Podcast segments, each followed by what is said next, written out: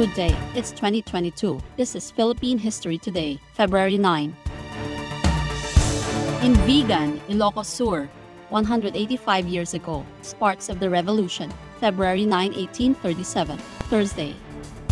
Jose Burgos is born to a Spanish officer father and a Filipina mestiza mother. He would become a priest and through his writings advocate for reforms in the clergy, specifically criticizing the abuses of power within the church. Failed mutiny of 200 soldiers in Cavite in January 1872 would implicate Padre Burgos and two other nationalist priests, Padre Mariano Gomez and Padre Jacinto Zamora, as the masterminds of the uprising. They would be found guilty of sedition after a hastily conducted trial. In February of the same year, just over a week after his 35th birthday, he would be executed at the Bagumbayan by garrote, along with Gomez and Zamora.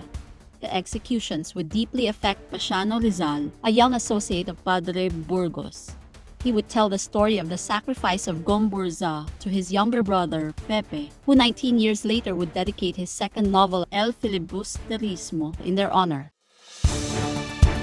In Pasay City, 36 years ago, no the cheating, February 9, 1986, Wednesday, 35 Commission on Elections computer vote tabulators walk out of the Philippine International Convention Center in protest of orders to manipulate the election results. On the night of Wednesday, the tabulators, officially composed of 30 women and 5 men manning the COMELEC's quick count computer terminals, would abandon their posts in protest of what they said was the cheating they were being made party to in the hours after the incident. Allegations would circulate that the group did not walk out but instead had been dismissed from their positions for incompetence. In a statement, the group would emphasize that the act was spontaneous and that they had no leader or political affiliations.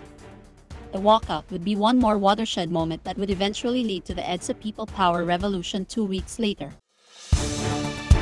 Elsewhere in the world, live on American television, 58 years ago, I Wanna Hold Your Hand, February 9, 1964 Sunday. A British band called the Beatles perform on the Ed Sullivan Show for the first time, setting a record 73 million viewers on television. The band, who would also later be known as the Fab Four, would perform five catchy songs on that night. All My Loving, She Loves You, I Saw Her Standing There, and I Wanna Hold Your Hand. The band consisted of four white British young men named John Lennon, Paul McCartney, George Harrison, and Ringo Starr, who was the drummer.